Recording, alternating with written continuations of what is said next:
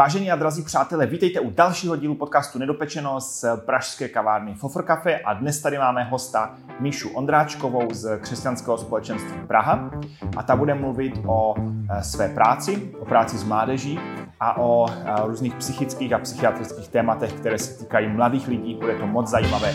Přeji vám příjemný poslech.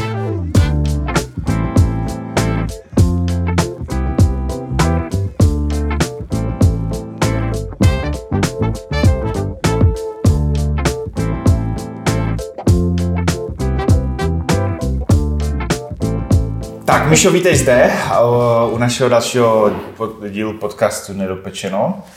A takže my s Kubou tady ti budeme zpovídat a budeme diskutovat o nějakých věcech. Já bych se tě chtěl, děkuji moc, že jsi přijala pozvání, jsi tady přišla. Já děkuji. A já bych se tě chtěl úvodem zeptat, abys tak nějak řekla o sobě, co jsi studovala, kde pracuješ, v jaké jsi církvi, nějak tak ve stručnosti tvoje životní teď náplň. Mm-hmm. Tak uh, já jsem ve zdravotnictví. Už asi od nějakých osmi let jsem chtěla být uh, zdravotní sestřička, což se mi splnilo, nebo jsem si to splnila, prostě jsem to vystudovala. Ale zároveň jsem pak zjistila, že práce zdravotní sestry je strašně náročná, že to je mnohem něco jiného, než jsem si představovala. Takže jsem uh, šla studovat rehabilitaci, ergoterapii ten obor moc lidí nezná, takže třeba teď, kdo to poslouchá a neví, tak si to může vygooglit. Aspoň eh, ten obor bude třeba mm, víc Ergoterapie, můžeme dát to slovo do popisu ergoterapie. Ergoterapie, bych tak typl, že to bude něco jako... Něco s robotama. No, to by no. mě zajímalo, tak pojďte, ergo, co by to mohlo být? Tak ergonomický, Zá, takže záda. Er, ergonomický je nějaký, že máš ty záda. křesla, takže no. Aha. nějaký jako z hlediska ergonomie, Ty jo, takže nějaké jakoby držení těla. Taky. Mhm, ergo je jakoby práce, takže to vychází jako z dobrý, jako Dalo by se to říct, dřív to byla uh, léčba prací, dneska je to spíš, že jako, ale ta ergonomie tam je, právě, že jakoby to je část jakoby naší i náplně, takže řešíme i to, ale je to normálně uh, rehabilitace, rehabilitace často mozku po nějakých jako mozkových příhodách, prostě rehabilitace ruky, ale zároveň je to prostě ten cíl té ergoterapie vrátit člověka zpátky do života po jakýmkoliv mhm. postižení, zranění a takhle. Mhm. Pracujeme s dětma i s dospělými. Mhm. Takže teď dělám obojí. Dělám ergoterapeutku, a zároveň pracuji jako zdravotní sestřička. A strašně mě to naplňuje, miluji jakoby práci s lidma, takže to mě baví. A pak jsem vlastně mm, ještě studovala magistra navazujícího už ne v těchto oborech, ale jakože organizace a management ve zdravotnictví. Mm-hmm. Takže to mám dostudováno, díky bohu. to jsem uh, skončila, takže pracuji, uh, vedu mládež u nás v KS, KS Praha, uh, kde jsem členem i a vedu vlastně prostřední mládež. My mm. máme takový zvláštní náz, jako názvy. ano, pochopit fungování KS Praha by to bych chtěl možná vysvětlit, protože mi trvalo, jako mi trvalo několik let, takže může, tak můžeš ty názvy mm-hmm. prezentovat. Jako normálně lidi prostě mládež, jo, dorost je takový jako nejklasičtější. Ale my jsme si říkali, co dál jako potom dorosti, tak někdo asi před, nevím, deseti lety vymyslel porost, což zní jako divně, ale je to jako by po, že je to člověk trochu starší. Takže na té uh, skupině jsem já, dorost je 12 až 15, porost 15 až 18 a nad 18 máme odrost. Tam už jsou ty odrostlí. A já jsem si myslel, že porost je, že už mají vousy. Jako ti... No tam to začíná právě, jakože možná. Já jsem si myslel, že to je jako kvůli tomu, jako kvůli vousům. Fakt si myslím. Nenapadlo jako, že to je po, jako no? po dorostu. No, tak to mám hmm, takhle. Dobré, takže dorost, porost, odrost. Takže ty mm-hmm. vedeš porost. Jo, což jsou... 15 až 18. Mm-hmm. Mm-hmm. Jo. Takže uh, tam jsem vlastně teď pát, pátým uh, rokem a nejdřív jsem normálně byla v tom týmu vedoucích, teď dva roky už jsem jako hlavní vedoucí mm. porostu a je to fajn. Mm. A ty jsi v církvi vyrostla? Ano. Takže jsi byla nějak od malička přirozeně nějak v církvi zapojená, mm-hmm. jsi tam sloužila. Měla jsi někdy nějaké období, nějaké krize nebo vzdoru nebo uh, rebelie? Jo, určitě.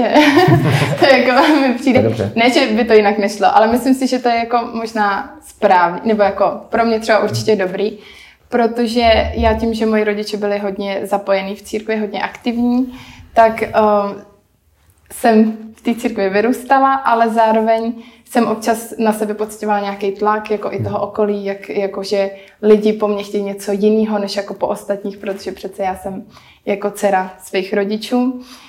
takže potom, když mi bylo nějakých těch, nevím, těch 13 až 15, tak jsem pak úplně právě přestala chodit na mládež. Měla jsem pocit, že to je místo, kam vůbec jako nezapadám. A i když jsem s Bohem vždycky nějak počítala, tak jsem to tak jakoby nechala stranou a o, hodně jsem odešla i od nějakých svých jakoby těch křesťanských kamarádů. Byla jsem na té střední, tam se člověk snaží hodně zapadnout. A tak, takže tam uh, jsem měla takový divočejší období. Myslím, že pro moje rodiče to bylo náročnější, protože já mám hrozně jako dva vzorný bratry, nebo vzorný. Jsou úžasný, jo. Ale můj starší brácha, to je prostě typický jako první dítě, takový jako uh, zodpovědný, prostě všechno jako perfektní. A pak měli tu holčičku, která teda s ní byly furt nějaký problémy, nebo ne furt, já bych neřekla, že jsem byla zase tak hrozná, ale na to, na co byli moji rodiče zvyklí, tak jsem najednou jim jako rozbořila jejich jako trošku svět. A pak mám mladšího bráchu a ten zase to už je takový ten Benjamínek, takže, takže to a potom, potom vlastně o, někdy po té střední o, jsem měla pocit, že ten můj život je takový hrozně jako smutný. Já jsem byla taková docela pesimistická, taková, furt jsem na všechno jako nadávala.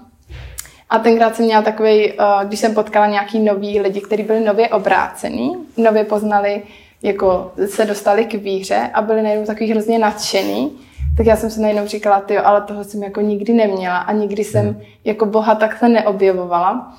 Takže to mě tenkrát hodně jakoby nadchlo a pamatuju si, že jsem seděla na takový lavičce, bylo mi právě nějakých těch 19 a řekla jsem, že uh, chci, aby mě Bůh v životě udělal šťastnou, aby mě udělal, abych prostě v něm našla nějaký smysl a myslím, že to fakt udělal, že říkám, že ze mě Bůh udělal docela optimistku, takže, takže za to jsem vděčná. Mm-hmm. Takže pak nějak se dostala do vedení mládeže, uh, bylo ještě mezi tím nějaká další fáze, jako nějaké služby v církvi nebo tak? Jo, eh, co mě hodně asi vždycky jako drželo, nebo já jsem vždycky cítila takový povolání hodně k dětem a vlastně už v nějakých těch třinácti jsem začala sloužit u nás, eh, tady máme dětský centrum Team Challenge, nevím, hmm, jestli znáte, jasný. pro děti, eh, vlastně děti ze sociálně slabých rodin.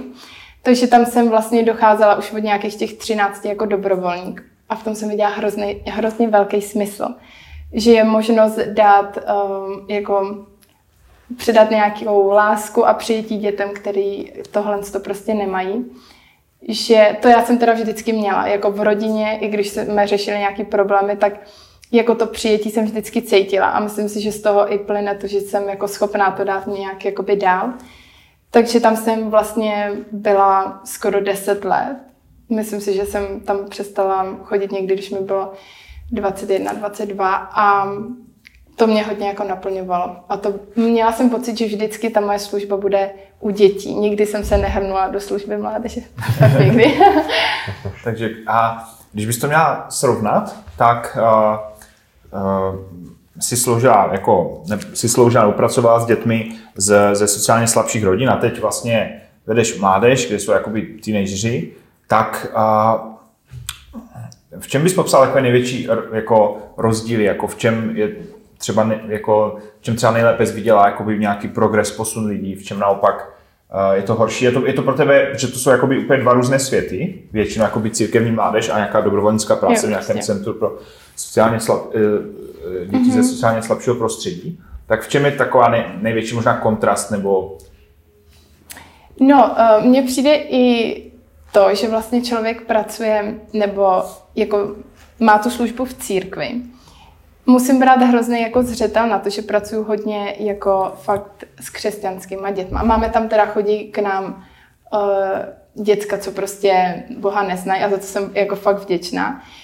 Ale prostě člověk pracuje úplně jako s jiným, um, s jinou sortou jakoby lidí. Že kdyby ty děti, s kterými bych pracovala, byly z křesťanských rodin, je to taky úplně něco jiného ale myslím si, že největší rozdíl je uh, v tom právě, kdy jako ty dětské jako vyrůstají a že fakt ty děti v církvi mají většinou dobrý zázemí. I když někdy se tam taky řeší nějaké věci, tak uh, to zázemí je dobrý a dá se s nima jako v pohodě mluvit, nejsou nějaký problematický mhm. většinou. Jo, nějak hledají sami sebe, mají třeba nějaký, jako zkoušejí různé věci, ale není to, že by byly vyloženě jako problematický. Ale pak ty děti, s kterými jsem jakoby pracovala, tak to byly uh, jenom jakoby problémové děti. Jenom prostě ve škole samý problémy doma, uh, často nějaká, jako se řešila pěstounská péče, prostě nějaký přechodný péči, je to jako úplně něco jiného. To hmm. prostředí si myslím hmm. hlavně. Ale jako pracuje se mi dobře s oběma skupinama. Akorát asi obecně jsem vždycky tíhla spíš uh, mimo tu křesťanskou bublinu, protože mám pocit, že těm lidem mám víc co jako nabídnout. Ale teď je to jako zastrofení.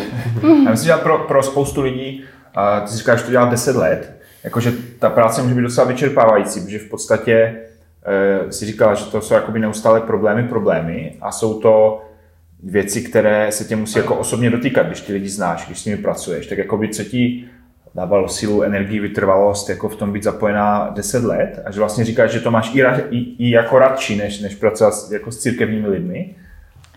Jako já mám asi ráda um, právě takovou, já mám právě ráda trošku ty problematické jakoby mm. lidi nebo mm. děti, že já z nich cítím zase jako takový to, že se jako v tom životě nějak jakoby perou, že se musí nějak jakoby porvat s těma věcma a to mě asi jakoby baví eh, a zároveň mám pocit, že jim mám jako co nabídnout. Můžu nabídnout jakoby nějakou uh, tu naději, nějakou prostě nějaký právě to přijetí, uh, něco jim jako dát a ty děti to prostě hrozně jako nasávají. Oni to mm-hmm. A tím pádem mě to tak asi víc možná jako naplňuje. A zároveň člověk vidí, jak se posouvají. A to je asi takový to, co člověka jako drží, že některé ty děti, které tam byly, když mi bylo těch 12, teď slouží u nás na mládeži a je to úplně hmm. jako neuvěřitelný tohle vidět. Hmm. Do jaké míry vlastně člověk může v takovémhle prostředí jako přinášet, řekněme, evangelium?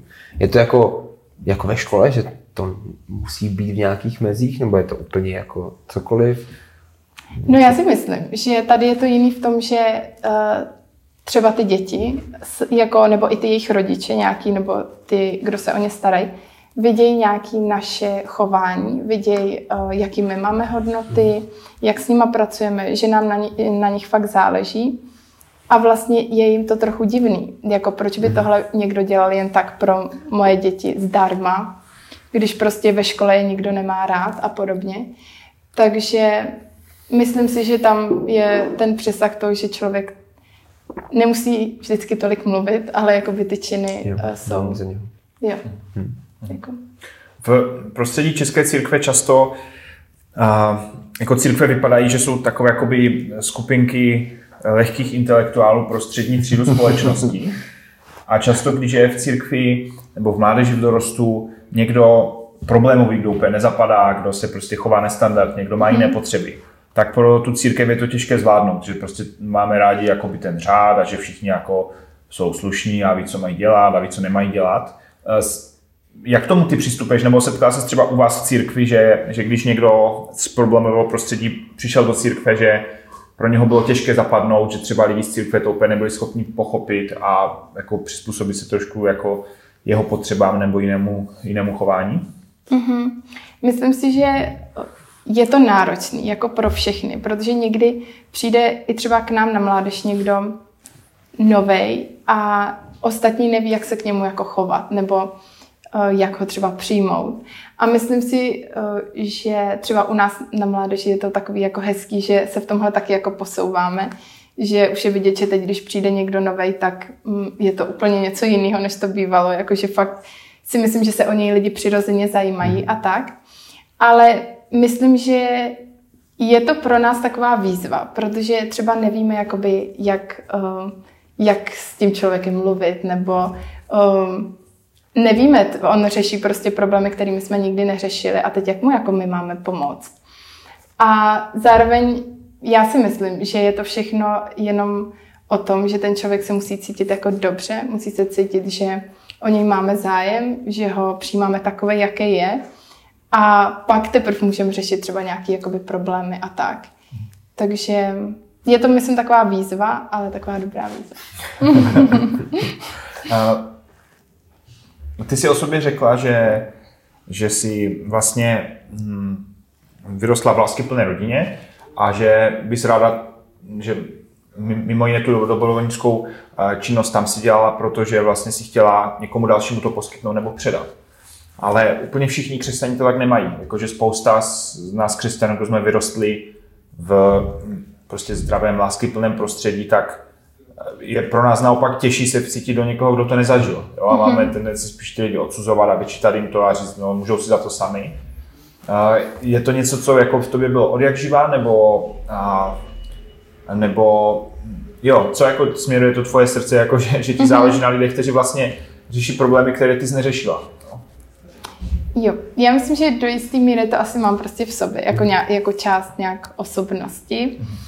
Pak eh, myslím si, že uh, i to, že jsem třeba prostřední sourozenec a prostřední sourozenci jsou takový, že mají rádi, když jsou jako dobrý vztahy, hodně jsou uh, jako takový jako, no pacifisti, nevím, ale prostě tak to, tak to mám trošku jakoby taky, že chci, aby se všichni cítili jako dobře. Mhm. To si myslím, že taky nějak pochází možná trošku z té rodiny.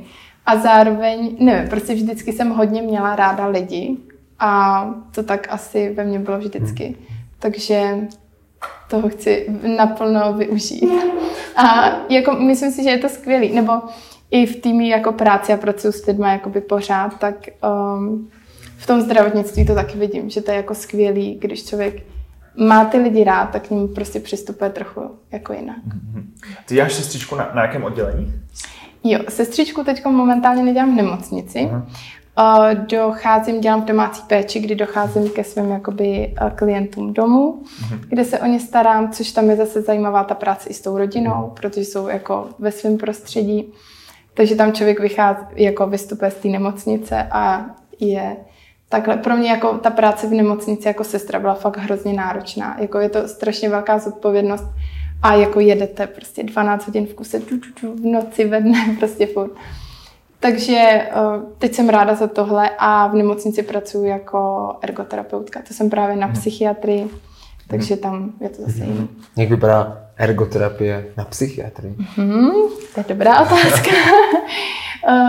Tam mám, my máme ambulanci, kam mhm. nám docházejí lidi, kteří jsou jako mm, duševně mhm. zdraví, ale jsou přesně po nějakých zlomeninách. Máme tam děti, mhm. nějaký, který mají nějaký druh jako mm, postižení.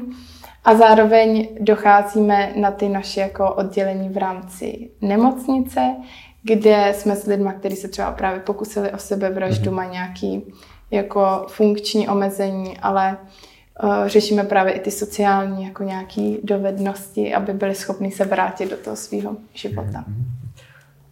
Ty jsi říkala, že ta práce sestřičky byla náročná, myslím, že, to je spo, že spousta lidí to neuvědomuje, když přijde do nemocnice, tak čekají, že všichni se budou jako na ně usmívat tam personál a všichni na ně budou mít dost času. Takže to pro posluchače, že když potkáte sestřičku nemocnici, tak se na ní usmějte. Ano, prosím. Dejte, nespěchejte na ní zase jako výško. No ale třeba spousta lidí, jako třeba po, po, po operaci nebo po něčem pak donesou třeba něco na, napečované. Nebo, jo, jo, jo. donesu nějaký dárky. A ono to fakt dělá jakoby radost. Že já třeba teď, když chodím do nemocnice nebo jdu k nějakému doktorovi, tak často něco jako sebou beru, nějaký jako dáreček, protože vím, že to těm lidem prostě zlepší mm-hmm. den a uh, no, prostě to tak je. Je to náročné v tom zdravotnictví. Uh, ty vlastně máš práci, kde se staráš o lidi, kteří mají asi spoustu různých problémů. Mm-hmm. Potom uh, jako v, uh, v církvi jako máš službu s lidmi, kteří zase mají nějaké potřeby a, a tak. A jako vím, že lidé, kteří vlastně uh, většinu svého života tráví tím, že vlastně naplňují potřeby a jako řeší problémy druhých, tak nakonec z toho sami můžou být jakoby vyšťavení a zničení, že vlastně pořád musí někoho řešit, o někoho se starat. A vlastně buď nemají, nemáš kde čerpat, nebo máš pocit, že se vlastně nikdo nestará o tebe. Zažíváš to někdy, nebo jako, jakým způsobem ty sama čerpáš, aby tvůj život nebyl jenom, že jako pořád dáváš a staráš se a snažíš se jako o druhé? Mm-hmm. Um, tohle je zajímavý. Teď přemýšlím. Um, no, uh, je to jako náročný, stoprocentně, když jdu třeba z práce rovnou na mládež, tak to mám pocit, že úplně celý den jenom mluvím a jedu a je to fakt jako vyčerpávající. A mě nejvíc pomáhá, jako já i odpočívám s lidmi, jakože já, když si chci fakt odpočinout, tak jsem s někým, kdo, mm, s kým jsem jako na nějaký stejný jako vlně, s kým si fakt odpočinu, kdy nemusíme třeba nic řešit, jenom někam jdeme prostě na výlet, někam tím hodně si čistím hlavu, když někam jako odjedu. Mhm. Já mám hrozně ráda jako poznávání nějakých jako jiných um, jiných světů v uvozovkách, takže to mi hodně čistí hlavu. Ale když jsem tady jako v Praze, tak uh, mě fakt pomáhá spánek. Jakože je to takový, uh, já třeba když jsem, když jsem fakt, že toho mám v hlavě hodně. Já jsem někdy mám pocit, že mentálně je člověk strašně přehlcený, mm-hmm. že člověk má v hlavě spousta věcí a furt jede a co musím udělat a takhle. Tak já prostě přijdu domů a je mi jedno, že je devět, prostě jdu spát. A jakoby zaspím to v uvozovkách a je mi strašně jako fajn ráno. Takže ten spánek nepodceňujte někdo, hmm. kdo to posloucháte. Tak uh, spánek a jinak fakt jsem ráda s lidma, no. takže i když uh, se potřebuji nějak zrelaxovat, tak uh, jdu s někým, s kým vím, že mi bude dobře. Hmm. A nebo si doma prostě udělám dobrý jídlo a na něco se kouknu. Tím hodně relaxu. Proč tam člověk vypne a soustředí se úplně na něco jiného. Mě, mě zajímá, se vrátím furt eh, k, teda k té ergoterapii, jo. to slovo tak jako... jako fundovaně. Uh, čili chápu, že to, nemám si představit, že to je jako něco podobného jako fyzioterapie, že to je spíš jakoby o konverzaci, že to je spíš o nějakým jakoby coachingu možná až tak dále. Jo, je to jakoby obojí. Jo, že záleží, jo. my hodně spolupracujeme s fyzioterapeutem, že ten náš tým je jako ergoterapeuti, fyzioterapeuti a logopedi. Takže my hodně jako spolupracujeme, jo. někdy máme i stejný pacienty, že na jednom pacientovi děláme uh, víc oba, jako, jo, jo, přesně víc pokusů. A oni se spíš zaměřují jako na to tělo hmm. obecně a my řešíme hodně uh, ruce, řešíme hodně motoriku, protože to souvisí zase hmm. s mhm. těma jako um, mozkovýma funkcemi, kognitivní funkce řešíme a takhle. No, ptám se to, protože mě zajímá, jako jestli některé ty věci, které máš tady z této praxe, se dají uplatnit i v té mládeži. A nebo jestli wow, to je úplně tyjo, tak to mě Jsem se taky zeptat, jak tam jako nějaký Fakt? přesah, no? Aha, ty tak to mě asi, uh, ty, jestli tam nějaký přesah. Možná, že jako poznám nějaký poruchy pozornosti, jo?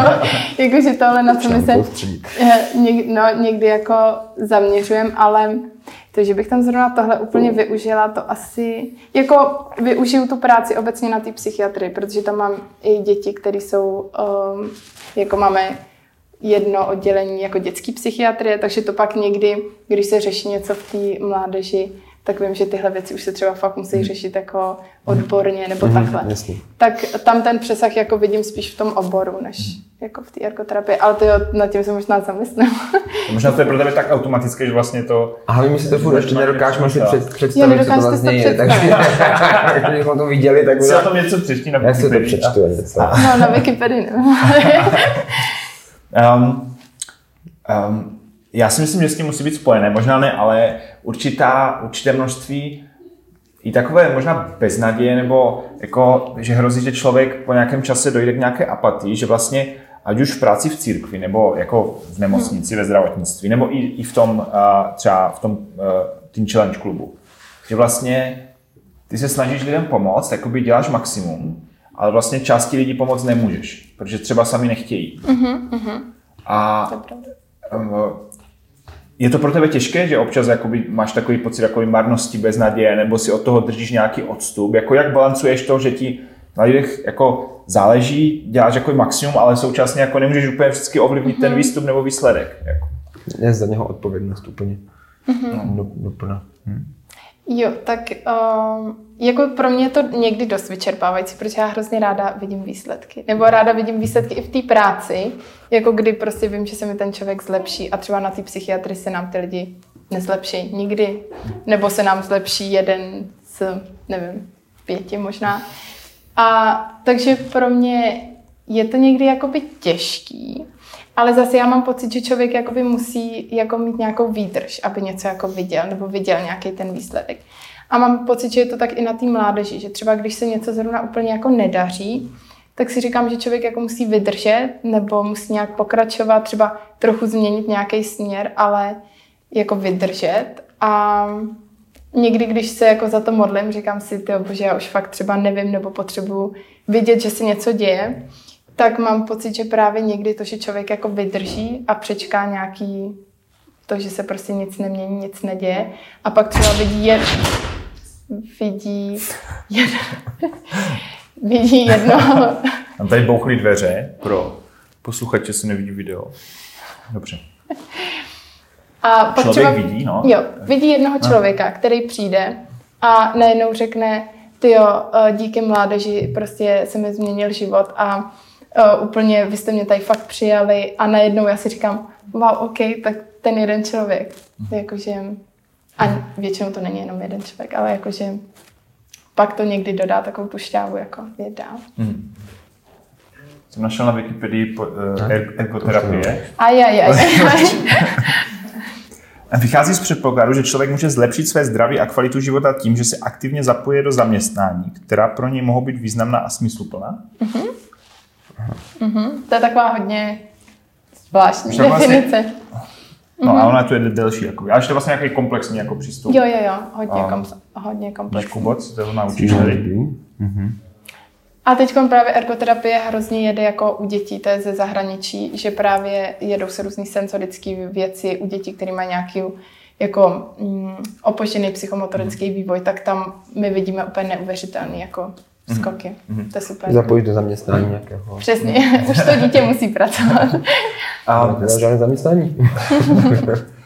A z toho, z těch zkušeností na, na té psychiatrii, u, řekněme, dětí, dorostu a mládeže, co vidíš, že jsou často věci, které mladí lidi řeší a že to, a, že to jako je až na tenhle typ jakoby, pomoci. Jo? Že, že možná pro třeba posluchače, co pracují s mládeží ne, nebo, nebo s dorostem nebo s dětmi, eh, co vnímáš buď jako takový trend, že něco se je, jako, že nějaký problém nastává až jako nezvykle často nebo pořád častěji? Co jsou, jestli tam jsou nějaké takové jakoby...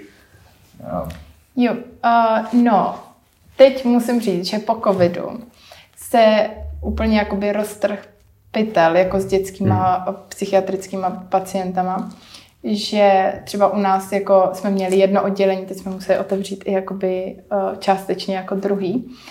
A ty děti to jakoby nezvládly, třeba ten tlak, jakoby hmm. být doma, asi hmm. i co se týče té tý školy a podobně. A nejčastější si myslím takové věci, kdy ty děti končí, nebo ty dospívající končí v té psychiatrické péči, tak jsou prostě jako hodně deprese nějaký, fakt třeba sebepoškozování. Teď jsou to i různé jakoby poruchy i osobnosti, jako kdy s tím jsem se dřív vůbec nesetkávala, že by, um, jako jak se řeší transgender, tak vlastně mm, to, že uh, fakt ty náctiletý řešej, že chtějí být jakoby opačný pohlaví, to teď je jako dost. Vůbec jako sexuální orientaci řeší, to je hodně jako častý. A teď už to ani není jako problém, teď už je to jako, že to je jako jo, OK. Takže asi tyhle ty jako věci mm. nejvíc. Mm. A různý jako ty úzkostní stavy jsou dost. Mm. A poruchy chování, jakože jsou jsou děti s ADHD, kdy prostě jsou třeba nějak víc agresivní a tak. Mm.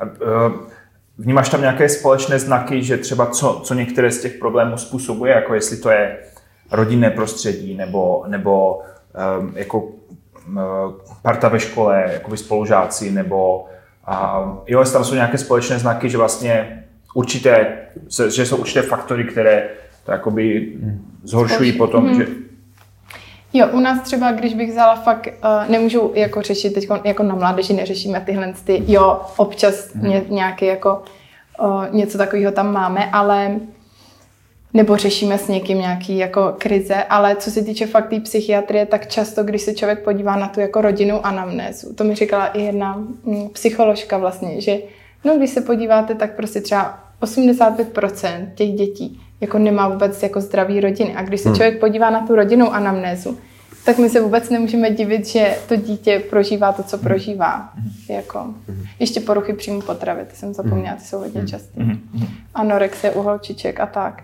Takže vlastně jako to rodinný prostředí, tyjo, to je strašně jako velký kus toho koláče, který jako je nějaký, jako, který ovlivňuje to, co, jako, co pak s tím dítětem je. Napadají ti nějaké jako varovné znaky pro lidi, co třeba pracují s dětmi, s mládeží, mm-hmm. že jsou nějaké, že, že se ten jakoby stav zhoršuje, že jsou nějaké věci, které když jakoby u někoho, třeba na mládeži, jako, že lidi něco vidí nebo vnímají, že, že je to jako důvod zbystřit než se to zhorší mm-hmm. natolik, že už to třeba bude na, na odbornou péči, nebo jo. Jako, máš pocit, že rodiče obecně třeba v Praze a okolí, že, že v tomhle mají zdravé nastavení, že, že s těma věcmi jako hledají třeba odbornou pomoc, anebo že to jako oddalují a pak zbytečně přijdou pozdě, anebo že si trendy mm-hmm. mění a je to lepší a lepší. Jako jaký je, mm-hmm. jak je ten trend nebo nastavení rodičů tady? Tady v Praze. tady v Praze. um, ty jo. Já si myslím, že eh, je právě, když jsme jako mimo to církevní prostředí, že tam je to spíš takový jako hledat tu pomoc, jako jít za tím doktorem říct, prostě s mým dítětem je něco špatně, než je to třeba jako v církvi, protože uh, v církvi přece jako mám pocit, že je trochu nastavení takový, že já přece jako nemůžu selhat jako rodič, nemůže moje dítě mít jako nějaký problémy. Takže tam si myslím, že je to třeba trochu komplikovanější. Ale myslím, že poslední dobou, i co se týče jako takový ty, jako nevím, obecně takový osvěty, že už uh, to není tak divný chodit prostě k terapeutovi. Není až tak divný jít k psychologovi, k psychiatrovi. Že si myslím, že teď s tou dobou to jde tak jako, že se jí i ty rodiče tak nějak přizpůsobují. Teda si, jako myslím si. Jo. Tak v Praze už je tak snad časem. za deset let to bude i v Brně, za 15 v Ostravě. A já myslím, že, myslím, že v církvi ještě... už možná budou i v Jiřově. Tak i v Kroměříži. I v Kroměříži na závěr. ne, a, a, v církvi navíc někdy, v některých církvích se ty věci zduchovňují, jo? že jo, jo. problém, který může být jako uh, může mít jako různý původ, různé řešení, se to jakoby zduchovňuje mm-hmm. a odmítá se třeba ta odborná pomoc. Hmm. Tak uh, to je hrozně častý, mi přijde. Tam je důležitá ta osvěta, jo, že, že, že, že nějaký psychický duševní problém, něco tak, že to neznamená. No. Jako je to taky nemoc. Jako ano, psychické zdraví jo. taky zdraví. Že? Jo. Mhm. Ale jen je to prostě pořád, je to tabu, si myslím. Kor i u nás jako v republice, jako že to je takový, jo, tak někdo byl jako na psychiatrii, ajajaj, prostě jako tak to je hodně špatný. A přitom někdo jde na chirurgii prostě se slepákem a je to jako úplně OK, že jo. Mm. Takže, no, myslím si, že je to furt takový, jako tabu, no. Tabu, které se musí posouvat. No. Takže konec konců, když člověk se necítí dobře i fyzicky, i duševně, i uh, my, kdo tomu věříme duchovně, tak vlastně pokud to jako celistvě nefunguje dohromady, tak vždycky tam pak bude něco, jo, z toho člověka jako blokuje nebo drží zpátky. Jo, já myslím, že pak někdy pro, pro křesťany je to náročnější být právě třeba v té psychiatrické péči, kdy člověk nevysvětlí jako psychiatrům úplně, co jako prožívá jako mhm. duchovně, nebo uh, už nějaký, nebo prostě nějaký jako výjemy, jak třeba něco prožívá, protože už je to hodnocený jako, aha, tak jako mhm. nějaký jako bludy nebo něco takového. Takže... Bůh ke mně promluvil. Jo, no. lidské. jako u nás jeden psychiatr říkal, že uh, jediný, komu jako povoluje, že k němu Bůh může mluvit, je jako kněz. A to ještě je takový, jakože opr... OK, ty kněží, jo, ale jakože jinak to, jako... Ale když kněz přijde na psychiatrii, tak pak jako... To už hodně to, jako... to je hodně špatný. to nevím, co se pak dělá. jo, ale vím, že jako spousta křesťanů řeší, že, že si třeba terapeuta jako snaží najít křesťana, aby jako by pochopil to, co jako řeší jako v tom plném rozměru. Jo? To může být důležité. No. Jako, že... jo, jo. Pro některé typy problémů to může být jako důležité. Mm. Ale máme jich hrozně málo, že jako je křesťanských to. jako psychoterapeutů, psychologů. Mm. To jo. Ono to je hodně těžké dostat se, jakoby mít ten psychoterapeutický výcvik. Ono to je, že člověk musí mít prvně vysokou školu a pak ještě pět let další, že to deset let. Což už chce nějaký zápas. Což jo, člověk musí vědět, že to fakt chce v životě. Jako, že to fakt chceš, no. Jo, jo to jo. To je jako... Jo. Ale myslím, že, jako, že když jsou lidi v církvi jako obdarovaní pastoračně a nějakým způsobem se v tom vzdělávají, jakože to všechno nezduchovňuje, že se snaží mít i nějakou jako e, expertizu, anebo třeba i vystudovat něco v tom oboru, tak to spoustu těch základních potřeb může jakoby pokrýt naplnit, jo? že, jo. že a, ne ze vším je nutné jako mít nutně terapeuta, ale jo, ale celkově jich málo. A obzvlášť pro děti, jako neustále vidím na internetu články, že dě, dě, dětských psychologů, psychiatrů, že čekání je rok bída, a půl, nedostatek a... Hmm.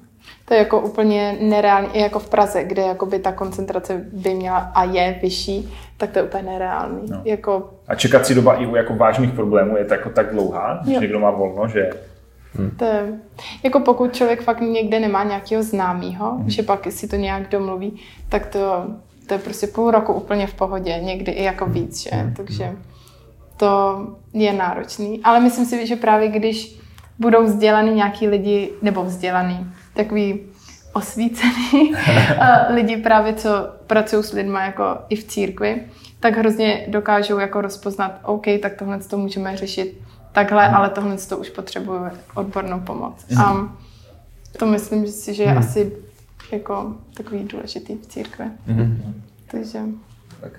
Tak, tak, takové ponurém, ponurému tématu přešli no, trošku. No. A napadá mě ještě jedna poslední otázka, když tak ještě mm-hmm. napadne po poslední. A, Jakou roli u mladých lidí bys řekla, že hraje nějaká zdravá komunita? Ať už jakoby v církvi nějaká parta dorostu mládeže, anebo i ve škole zdravé prostředí, že když, když to rodinné prostředí třeba není úplně zdravé, úplně funkční, jak moc to může neúplně jako, nemůže to nikdy nahradit nebo suplovat, ale jak moc člověku pro ten jako zdravý vývoj může pomoct, že má prostě nějakou dobrou partu přátel, kde může být otevřený, kde může být sám sebou? Já myslím, že to je jedno jako z nejdůležitějších věcí, co ty dospívající jako můž, můžou mít nebo co potřebují. A myslím si, že když najdou to místo už v tom dospívání jako mezi lidma právě třeba v církve, tak uh, pak nemají možná takový tendence utíkat někam do nějakých jako jiných komunit, jak bych to mhm. řekla.